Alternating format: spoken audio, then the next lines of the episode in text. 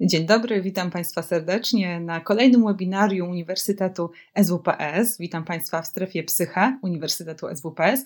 Dzisiaj y, tematem, który podejmiemy, będzie uzależnienie od konopi, objawy, skutki i leczenie. Razem z moim gościem Alicją Binkowską, neurokognitywistką, doktorantką na Wydziale Psychologii Uniwersytetu SWPS w Warszawie, która w pracy badawczej właśnie zajmuje się wpływem konopi indyjskich zażywanych w celach rekreacyjnych na sprawność poznawczą i pracę mózgu.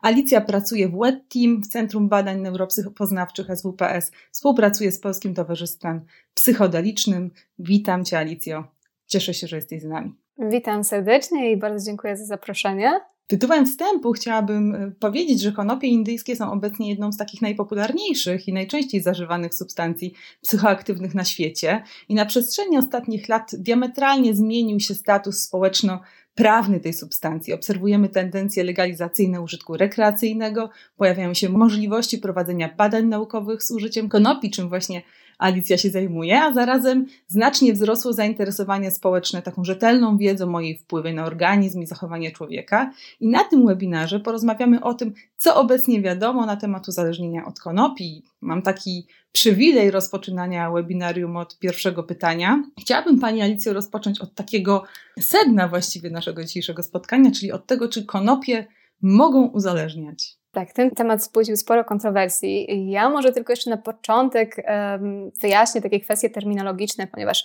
czasem mówimy konopie, czasem mówimy e, marihuana. Więc jeśli chodzi o konopie indyjskie, to jest to roślina. Natomiast marihuana to jest e, susz żeńskich kwiatostanów konopi indyjskich, który właśnie ma, ma działanie psychoaktywne. Możemy też tutaj mówić o haszyszu, to jest taka sprasowana żywica, która zazwyczaj ma taką jakby większą zawartość tych substancji psychoaktywnych, przede wszystkim e, THC. Natomiast czasem używa się naprzemiennie tak? I, i terminu marihuana i konopie. I jeśli chodzi o to, czy mogą uzależniać, to okazuje się, że tak mogą. Przez długi czas e, sądzono, że, e, że używanie konopi nie prowadzi do rozwinięcia zależności fizycznej czy też fizjologicznej. Mm, to oznacza, że jakby używanie substancji prowadzi do tolerancji, a następnie do wystąpienia um, objawów odstawiennych po przerwaniu używania. Okazuje się, że w przypadku konopi tak um, jest. E, rzeczywiście występują objawy odstawienne, Prawda, one są, jakby nie są bardzo nasilone, niemniej jednak występują. I to myślę, o czym warto tutaj jeszcze wspomnieć, to, to o takim potencjale uzależniającym, tak? Bo, ponieważ mówi się, że jakby ten potencjał uzależniający konopi, on jest też rzeczywiście niższy niż w przypadku innych substancji. Otóż jakby jedna z osób, które miały kiedykolwiek w życiu do czynienia z konopiami indyjskimi się od nich e, uzależni, tak to jest 10% e, użytkowników, natomiast w przypadku czy alkoholu, czy to kokainy, to jest, to jest ponad 20% e, wszystkich użytkowników tej substancji, e, a w przypadku tytoniu to jest już prawie 70%. Tak, także tutaj no, rzeczywiście jakby ten potencjał jest niższy, Mm, no, niemniej jednak rzeczywiście jest takie e, zagrożenie i to jest taki, myślę, że najpoważniejszy jakby skutek, możliwy skutek jakby użytku rekreacyjnego konopi indyjskiej. Czyli mm, kiedy mówisz o tolerancji i objawach odstawiennych, to mówisz o takich dwóch komponentach, które właściwie wchodzą w komponenty uzależnienia, jakim jest uzależnienie od, od konopi. Co masz na myśli, kiedy mówisz o tolerancji? Chodzi ci o wzrost tolerancji, że należy zażyć większą dawkę substancji, żeby mieć, osiągnąć ten sam efekt? Tak, tak, do, dokładnie, e, dokładnie tak, że potrzeba właśnie większych dawek substancji, żeby, żeby osiągnąć ten efekt. No i podstawą tego to też już wiemy, że są pewne e, zmiany tak, neuroadaptacyjne e, w naszym mózgu. E, no, przede wszystkim jakby zmiany w ilości receptorów, na które działa ten związek e, psychoaktywny, czyli podstawowy THC tetrahydrokanabinol w, w konopiach. Tak? Tych receptorów rzeczywiście robi się e, znacznie mniej, e, natomiast to jest proces odwracalny z tego, co już wiemy. Przekładając na taki bardzo prosty język, nasz organizm staje się coraz mniej wrażliwy na aktywną część tej substancji, jaką jest konopia i po prostu potrzebujemy zażywać jej więcej, żeby mieć ten sam efekt. A jeżeli chodzi o, o, o te objawy odstawienne, te fizjologiczne objawy, to jak one wyglądają? Czym one się charakteryzują? To są przede wszystkim e, takie zmiany nastroju, mianowicie większa drażliwość i większa podatność na stres. Obserwuję takie osoby, które właśnie sobie konopie często mają też e, czy to problemy ze snem, często e, doświadczają koszmarów sennych i, i mogą pojawiać się u nich mdłości no oraz głód zażywania substancji. I tu też nawet mamy takie statystyki, które nam troszkę mówią, jakiej grupy to dotyczy, a mianowicie jeśli chodzi o to występowanie głodu substancji, to pojawia się ono u około 60% osób, które, które e, jakby przestają używać konopi, a są uzależnione. Natomiast jeśli chodzi o resztę tych objawów, to dotyczą grupy około 30%, tak? Czyli to też nie jest tak, że one wystąpią u wszystkich e, użytkowników.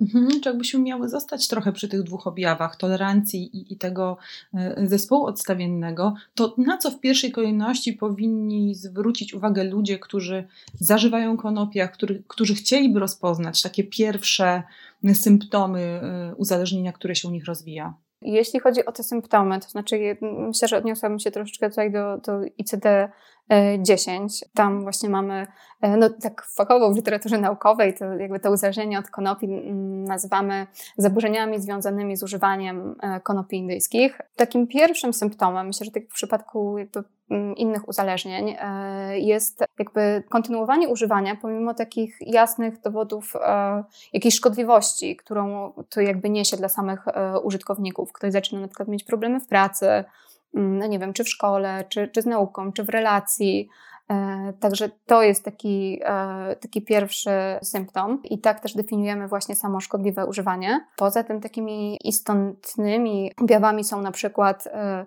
jest takie ciągłe sięganie po substancje, problemy z kontrolowaniem używania. Tak? Ktoś na przykład sięga znacznie częściej niż sobie założył po, po konopie. Ma problem, żeby przestać palić, kiedy, kiedy już zacznie, czy też żeby skrócić ten czas E, używania. Zaczyna też używać w takich e, sytuacjach, kiedy to może nieść ze sobą jakieś ryzyko, na przykład czy to przed prowadzeniem samochodu, czy obsługą jakichś, no nie wiem, maszyn. Również właśnie ten wzrost tolerancji jest, może być jednym z objawów e, uzależnienia oraz e, no, przede wszystkim też to zaniedbywanie innych przyjemności, tak jakby to, ta substancja, że tak powiem, zaczyna dominować e, życie i właściwie to cała reszta jest dodatkiem do tego. Także przestaje nam sprawiać frajdę, nie wiem, czy to nasza pasja, czy uprawianie sportu, czy spotkania ze znajomymi. Także no, myślę, że to są takie te podstawowe objawy. Mhm. Czyli to są te komponenty e, uzależnienia, które wymienia ta klasyfikacja chorób ICD-10 i tam ja tak może dopowiem, że, że generalnie wtedy, kiedy próbujemy zmierzyć się z diagnozą i z autodiagnozą, to warto sprawdzić, czy te objawy, o których mówisz, utrzymują się przynajmniej przez trzy miesiące na przestrzeni ostatniego roku i tych objawów w ICD-10 jest sześć i wystarczą trzy które utrzymują się przynajmniej przez trzy miesiące na przestrzeni roku, żeby, żeby diagnosta, klinicysta mógł rozpoznać uzależnienie. Internauci tutaj zadają e, ciekawe pytania, ja posłużę się e, nimi, żeby moderować dalszą naszą dyskusję. E, ktoś pyta, jak mogą długo utrzymywać się objawy odstawienne? Czy, czy są jakieś badania na temat tego, jak długo ten zespół abstynencyjny, fachowo to nazywając, się utrzymuje? E, jak najbardziej. One w ogóle pojawiają się około 1 do 2 dni po e, zaprzestaniu używania e, konopi i największe takie swoje nasilenie osiągają około właśnie 3 mm, do, do 7 dni po, po zaprzestaniu zażywania, natomiast utrzymują się, się maksymalnie do 2 tygodni, z tego co wiemy. Mhm, czyli te pierwsze dwa tygodnie dla osób, które podejmują abstynencję, są najtrudniejsze ze względu na ten fizjologiczny zespół odstawienny. A jak szybko można się uzależnić? To tak naprawdę jest, no myślę, że, że trudne pytanie i, i tego nie wiemy. Mm, tutaj możemy zwrócić uwagę na pewne czynniki ryzyka, tak, które jakby e, sprawiają, że, że pewne osoby są bardziej podatne na to, żeby się uzależnić. I, I naukowcy tutaj mówią przede wszystkim o wcześniejszym e, wieku rozpoczęcia używania, szczególnie w takim okresie wczesnej adolescencji, e, kiedy ten mózg się jeszcze intensywnie rozwija. Mm, mogę tylko dodać, że jakby on się jednak rozwija nadal dość intensywnie, tak naprawdę do 21 roku życia, przede wszystkim jeśli chodzi o płaty czołowe, no a tak naprawdę to jeszcze u mężczyzn troszeczkę później i to jest właściwie no, u wszystkich do 25 roku życia, tak? No niemniej jednak ten okres takiej wczesnej adolescencji e, jest, jest kluczowy. Poza tym istotną rolę na pewno odgrywa też częstotliwość używania substancji. E, z tym, że okazuje się, że to nie wystarczy, ponieważ tak naprawdę to badania pokazują, że od 20 do 50% takich e, codziennych użytkowników uzależnia się od konopi. Jednak jest to istotny czynnik ryzyka. Dodatkowo jeszcze mężczyźni są bardziej narażeni e, na uzależnienie. Osoby palące tytoń, tak jak w przypadku innych uzależnień, tak, bardzo istotne są na przykład trudne doświadczenia z okresu wczesnego dzieciństwa, jak, jak traumy, Temu właśnie poświęcony był nawet cały webinar. Pewne cechy osobowości, jak na przykład poszukiwanie doznań, też jest właśnie e, istotnym czynnikiem. Mm, również jest pewna podatność genetyczna, ale tutaj nie mamy tak naprawdę pewności. Wiemy, że zaangażowanych jest to wiele genów i, i prawdopodobnie jakby to jest taka wspólna podstawa genetyczna dla e, i uzależnienia od konopi i, i tak naprawdę to innych e, substancji. I, I to, na co się jeszcze zwraca uwagę, w badaniach to jest jednak stężenie THC. Tak? To jest ten tetrahydrokanabinol, właśnie jako podstawowy związek aktywny. W konopiach e, o tym najsilniejszym działaniu, znaczy właśnie odpowiada za to działanie odurzające, które znamy i, i ono właśnie przede wszystkim prowadzi do e, uzależnienia, także jeżeli jest bardzo wysoka zawartość tego THC, to również może mieć jakby silniejsze działanie uzależniające wówczas. Czyli wysoka zawartość THC i pewnie częstotliwość sięgania. Tak, tak. po tą substancję. Jakbyśmy miały tak podsumować, to tak naprawdę mm, wygląda to w taki sposób, że uzależnienie od konopi jest taką chorobą biopsychospołeczną, czyli różne czynniki z różnych obszarów naszego życia wpływają na tą tendencję do uzależnienia się, nie tylko te, te fizyczne i cechy samej substancji. Ktoś tu pyta, czy zachodzą jakieś zmiany funkcjonowania mózgu po kilku latach e, zażywania, degustacji, tak, tak to nazywa internauta, czyli co się dzieje z mózgiem. Zanim jeszcze do tego przejdę, to przypomniała mi się jeszcze jedna, jedna ważna rzecz, e, której nie dodałam, a mianowicie, bo, bo to też wyszło w takich bardzo dobrze przeprowadzonych badaniach, że jeszcze bardzo istotnym czynnikiem ryzyka są e, takie trudne wydarzenia życiowe, jak na przykład e, czy to problemy finansowe, tak? takie stresory stricte psychospołeczne i, i, i to nawet niektórzy naukowcy uważają, że ma jakby że właśnie takie trudne wydarzenia też mogą mieć ogromne znaczenie, także na, na to też należałoby zwrócić uwagę.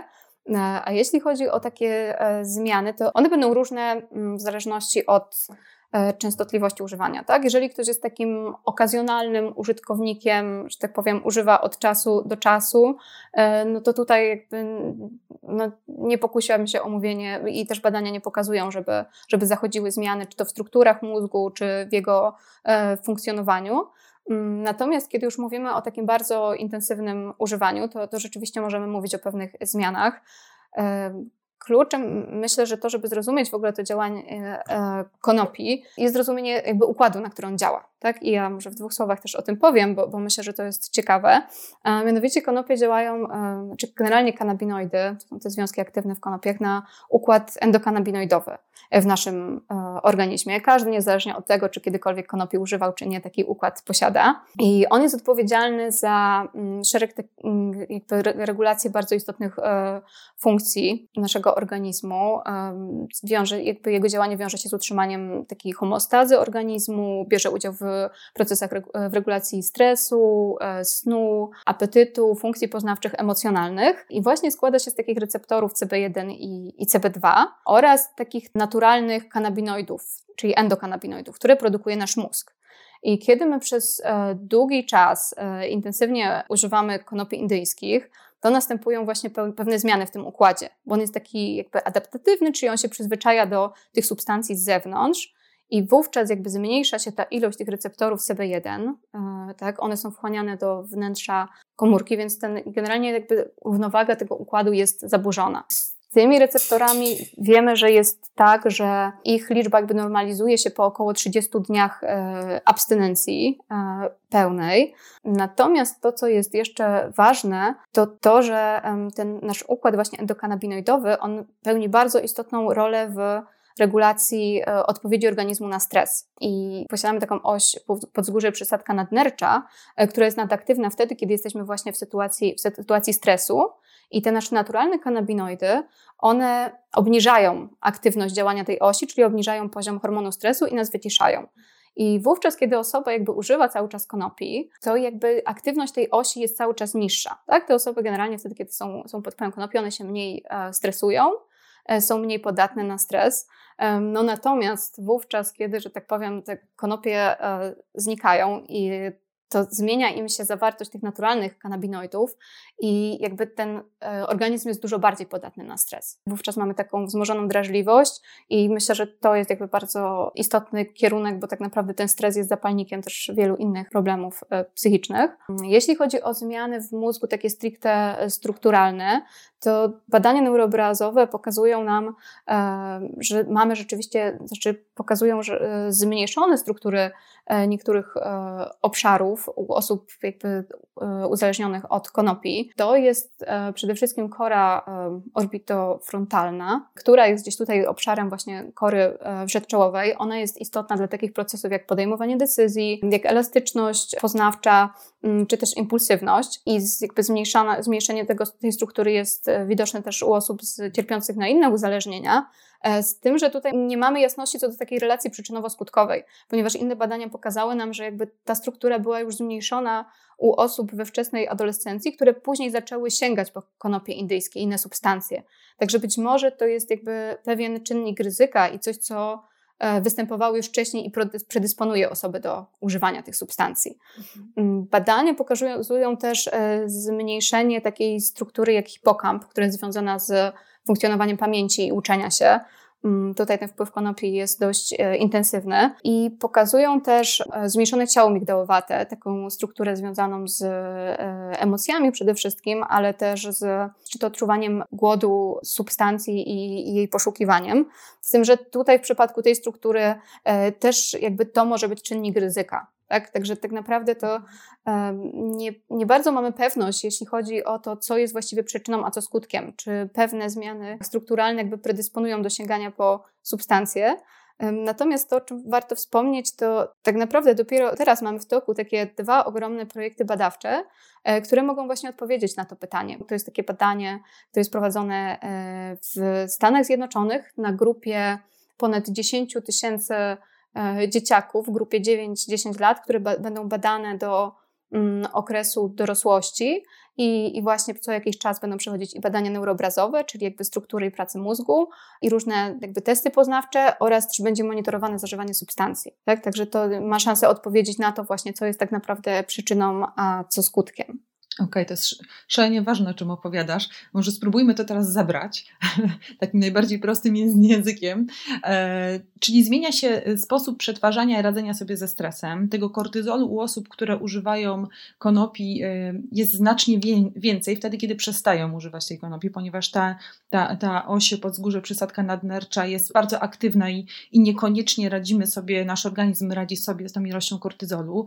Zmieniają się obszary związane z podejmowaniem decyzji decyzji, tak, z pamięcią. Czego może doświadczać tak, tak w codziennym życiu osoba, która codziennie, mm, codziennie albo bardzo często używa konopi i doświadcza tych zmian strukturalnych w mózgu?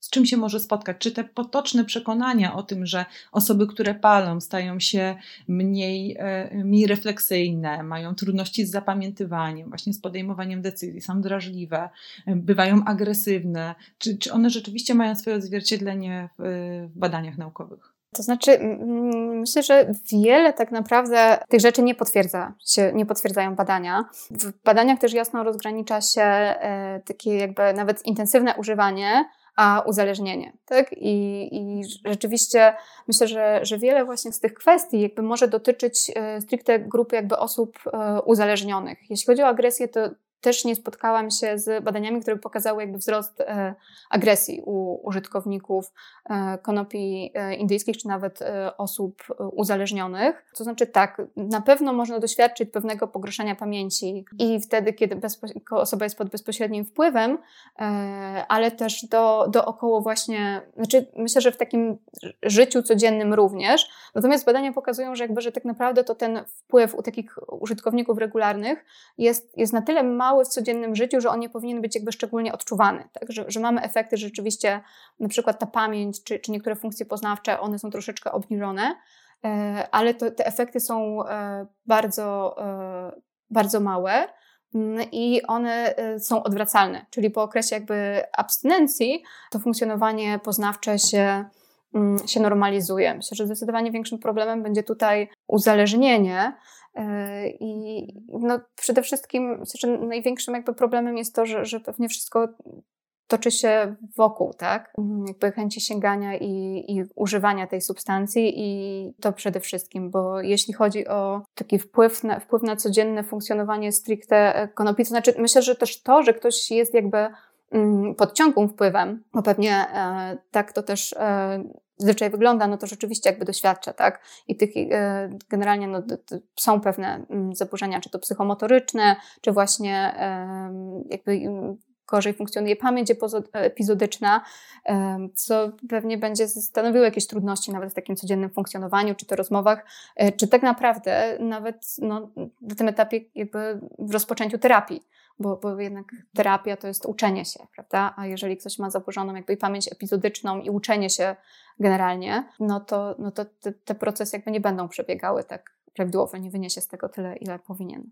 Też pewnie wtedy, kiedy pojawia się uzależnienie, to pojawia się upośledzenie kontroli i to jest szalenie trudne wypracować tą wstępną abstynencję, bo nawet jeżeli te zmiany jakby są, nie są trwałe i, i mózg powraca po okresie abstynencji do normy, to wypracowanie tej abstynencji, biorąc pod uwagę specyfikę uzależnienia i tych nawykowych schematów, jest szalenie trudne i to jest nie lada wysiłek.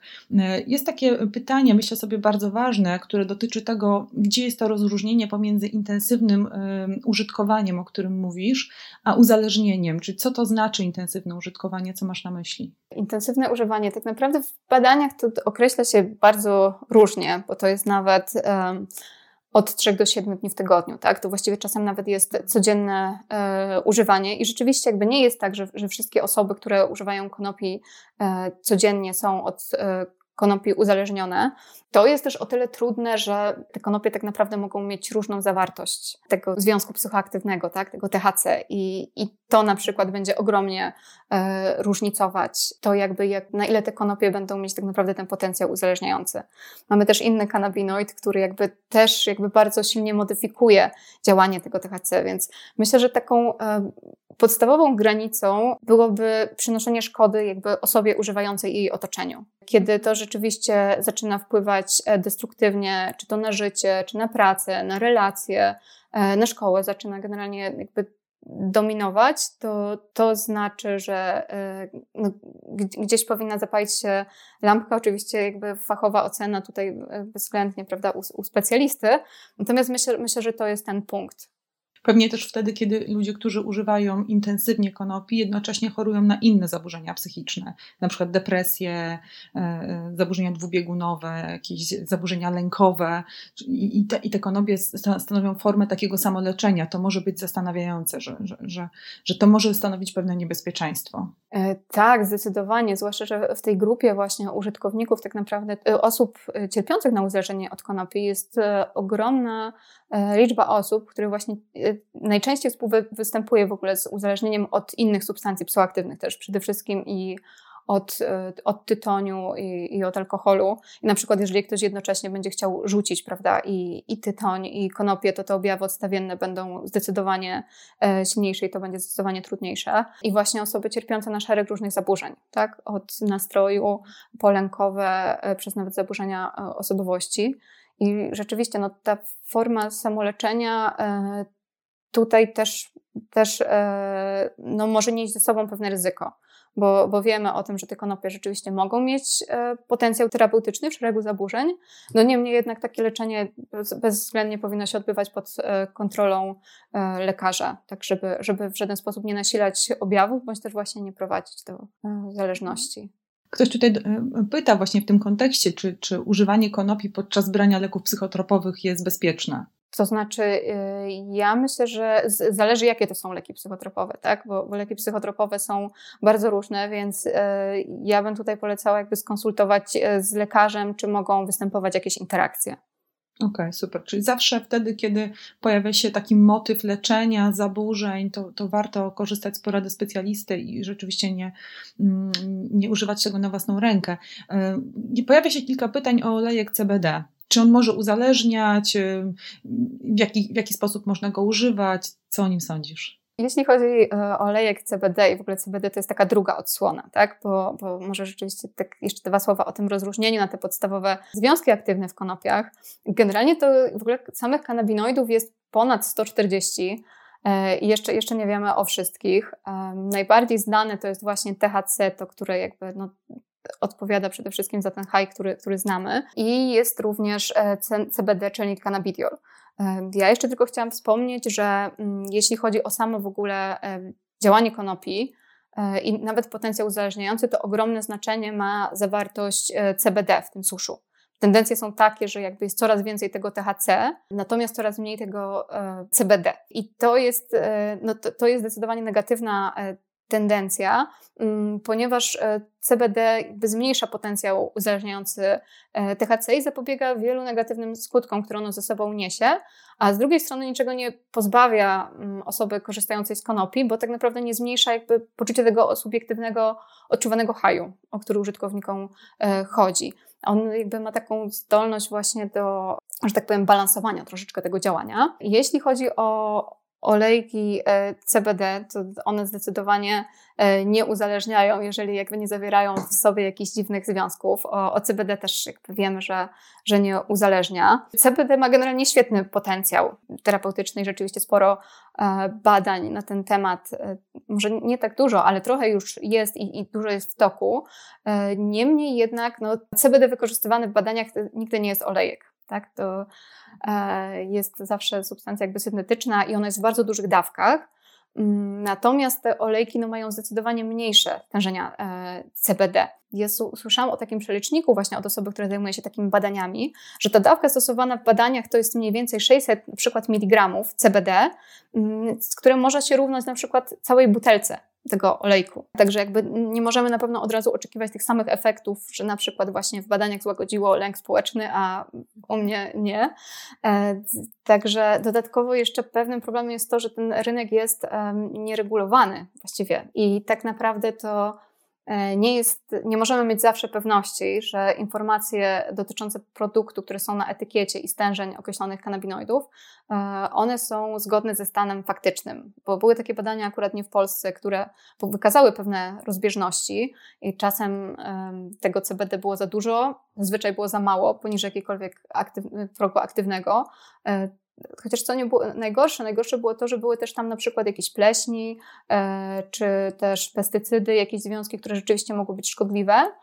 Mm, I, I to, co się jeszcze zdarzało, to THC, tak? większej ilości niż deklarowane, i tak naprawdę to, to może być jakby jakieś największe zagrożenie związane z używaniem tych olejków. E, że przy takim dłuższym stosowaniu i, i jeżeli ten olej miał większą zawartość THC, to wówczas można osiągnąć jakieś, wyjść pozytywnie na takie testy.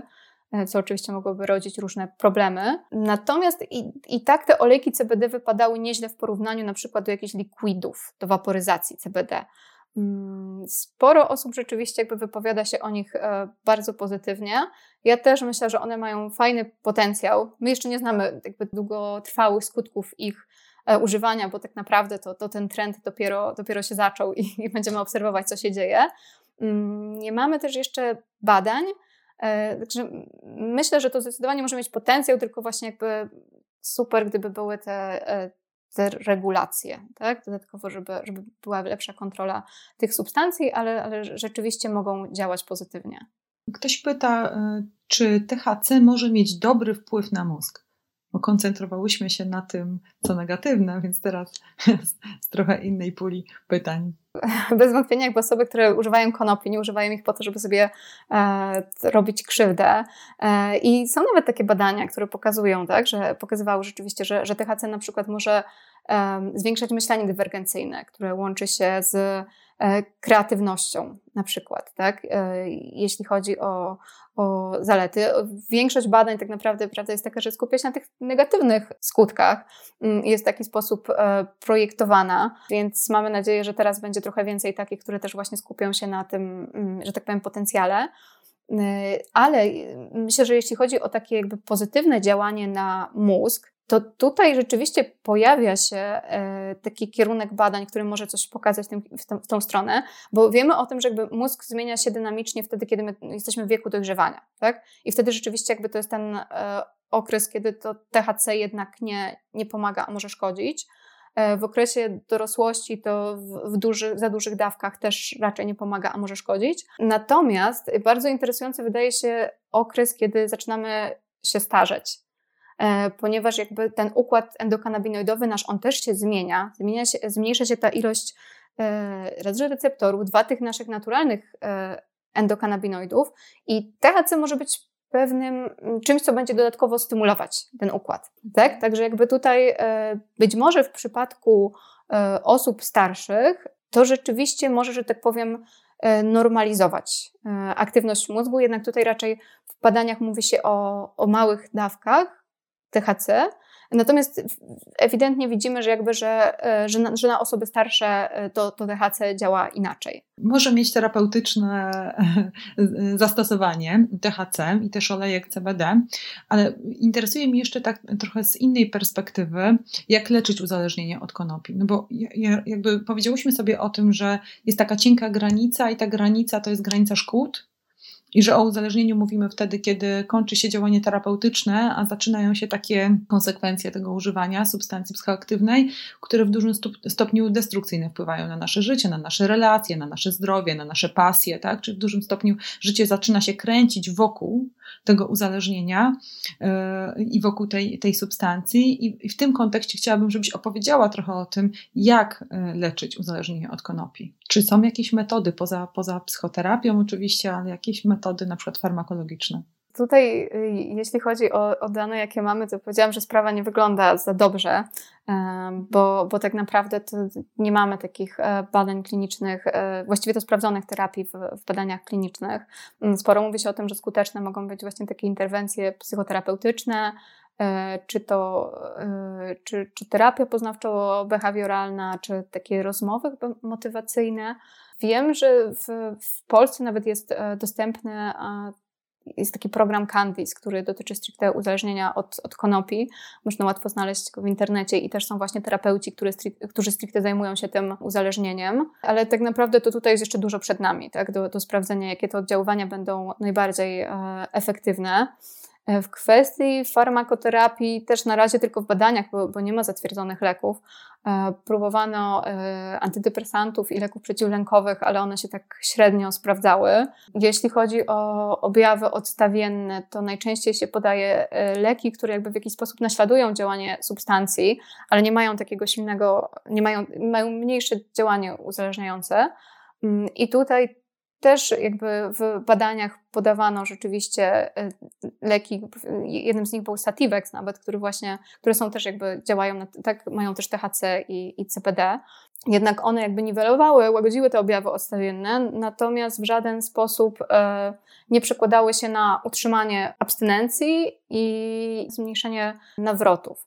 Dużo nadzieję za to, co ciekawe, wiąże się właśnie z CBD i wydaje się, że to będzie taki najnowszy kierunek mm, badań, e, jeśli chodzi właśnie o leczenie uzależnienia, bo raz już się okazało, że, że podawanie właśnie e, CBD mm, potrafi jakby przywrócić wielkość na przykład hipokampa tak, u osób cierpiących na uzależnienie od e, konopi.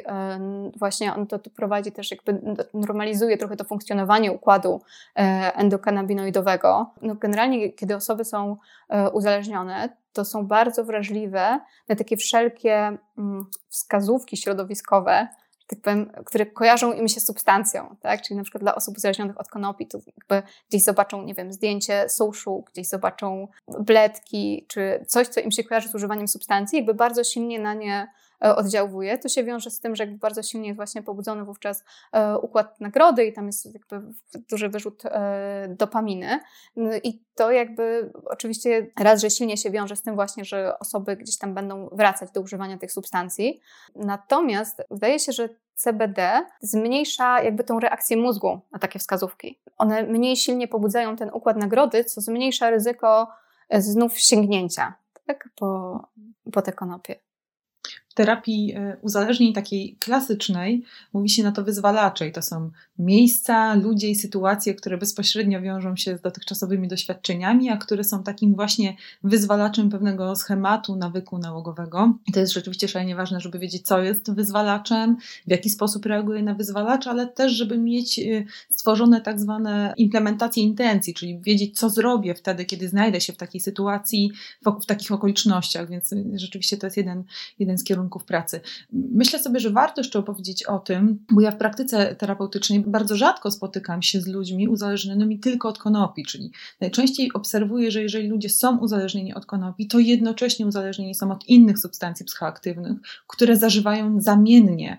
I to się nazywa politoksykomania i czy badania jakoś rzeczywiście odzwierciedlają ten związek, czy, e, czy, czy pokazują na tą tendencję, w której tam, gdzie zaczyna się uzależnienie, tam się tak naprawdę zaczyna tendencja do tego, żeby zażywać różne substancje, które służą różnym celom. Tak, zdecydowanie. Właśnie najczęściej jakby z uzależnieniem e, od konopi współwystępuje uzależnienie od e, innych substancji psychoaktywnych i najczęściej to jest, to jest alkohol i, i tytoń, ale jednak inne substancje też się rzeczywiście zdarzają, także jak najbardziej.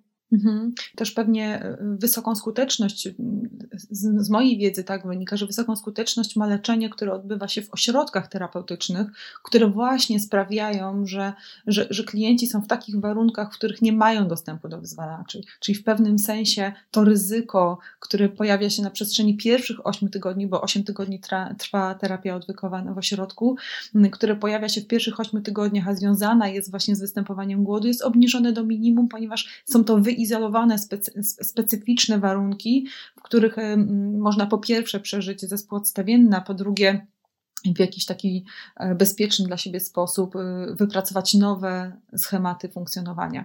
Jest jeszcze kilka takich e, pytań dotyczących połączenia na przykład używania marihuany z ADHD. Czy, czy, czy wiesz coś na temat takiego zestawu? W ogóle naukowcy zaczęli się tym interesować jakby zainspirowało ich trochę doświadczenia osób z ADHD, które używały konopi w celu samoleczenia. I było nawet takie badanie kliniczne, które właśnie dotyczyło jakby podawania dorosłym osobom z ADHD, tak to był Sativex, czyli to było jakby 50% THC i 50% e, CBD, akurat lek. E, I okazywało się, że rzeczywiście, tam oczywiście no, alternatywą było placebo, i u osób z ADHD ten Sativex e, obniżył impulsywność, pewną taką nadpobudliwość, e, także rzeczywiście jakby nastąpiła taka pewna poprawa kliniczna.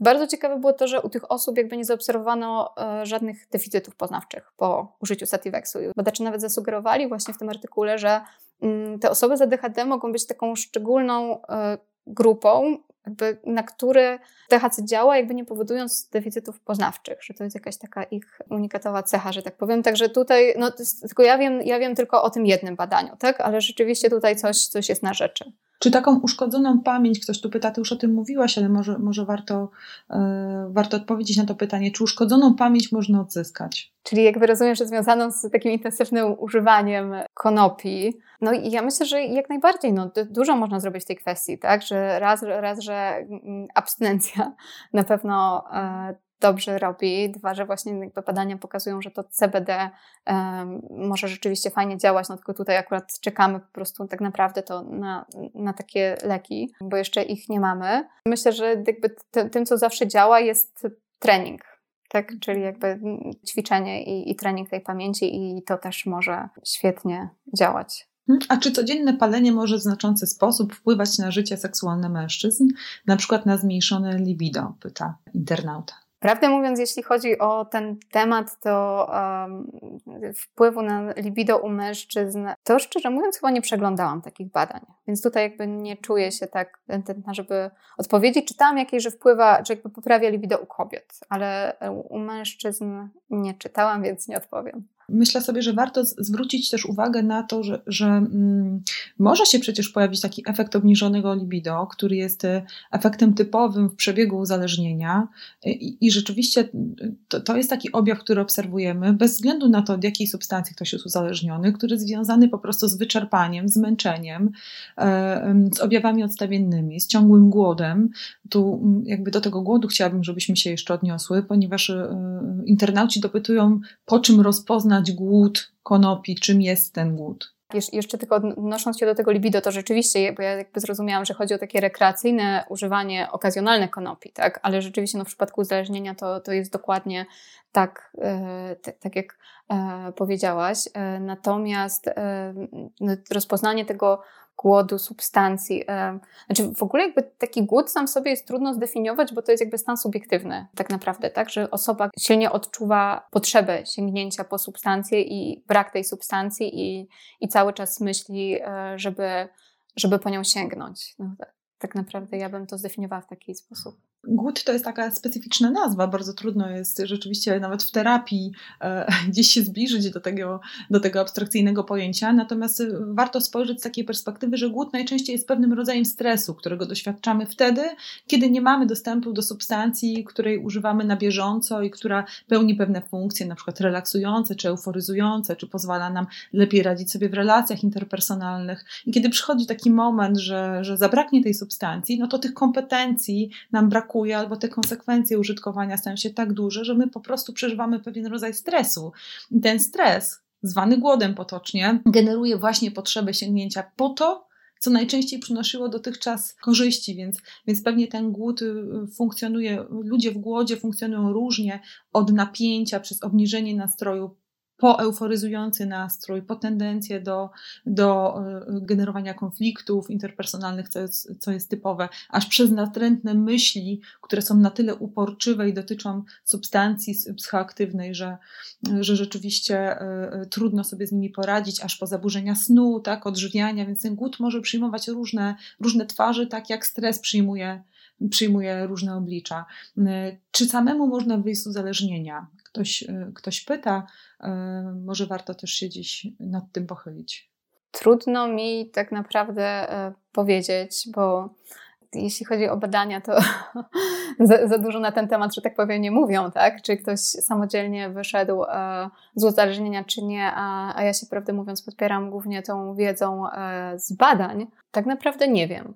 Pewnie dziś też badania, które dotyczą skuteczności psychoterapii, wyraźnie nam pokazują, że najważniejszym czynnikiem, który sprzyja e, e, leczeniu, jest motywacja wewnętrzna. I z pewnością, jako terapeuta, mogę powiedzieć, że zdecydowanie lepsze efekty w pracy terapeutycznej, e, w ogóle w leczeniu, w samoleczeniu, będzie miała osoba, która jest zmotywowana wewnętrznie, niż osoba, która jest zmotywowana zewnętrznie i korzysta z najlepszych form psychoterapii. Przecież wielokrotnie możemy obserwować bardzo pozytywne efekty uczestnictwa w grupach samopomocowych, gdzie, gdzie nie ma żadnego programu programu terapeutycznego i tak naprawdę jest to pewna forma samoleczenia, więc jak, jeżeli mogę sobie pozwolić na odpowiedzenie na to pytanie, to chyba najważniejsze jest to, że samemu można nieźle, nieźle wypracować motywację wewnętrzną i to ta motywacja wewnętrzna jest tym głównym czynnikiem podtrzymującym naszą determinację w sytuacjach trudnych, no bo to one są wyzwaniem wtedy, kiedy, kiedy dziś trzeźwiejemy.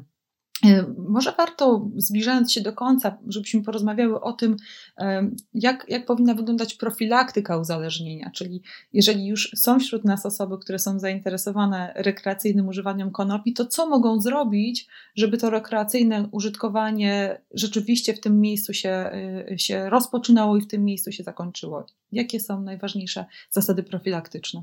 Na pewno jakby nie sięganie po e, konopie, czy generalnie chyba żadną używkę wtedy, kiedy jesteśmy w sytuacji jakiegoś stresu, tak? Czy właśnie jakby w odpowiedzi w na jakieś, na jakieś problemy, z którymi się, się gdzieś tam mierzymy. Druga sprawa to pewnie, jeśli już ktoś ma sięgać po te konopie, to jednak takie, które zawierają mniejsze stężenie THC i z większą zawartością też właśnie CBD, bo, bo to zdecydowanie zmniejsza e, ryzyko czy tych negatywnych efektów, czy właśnie e, uzależnienia.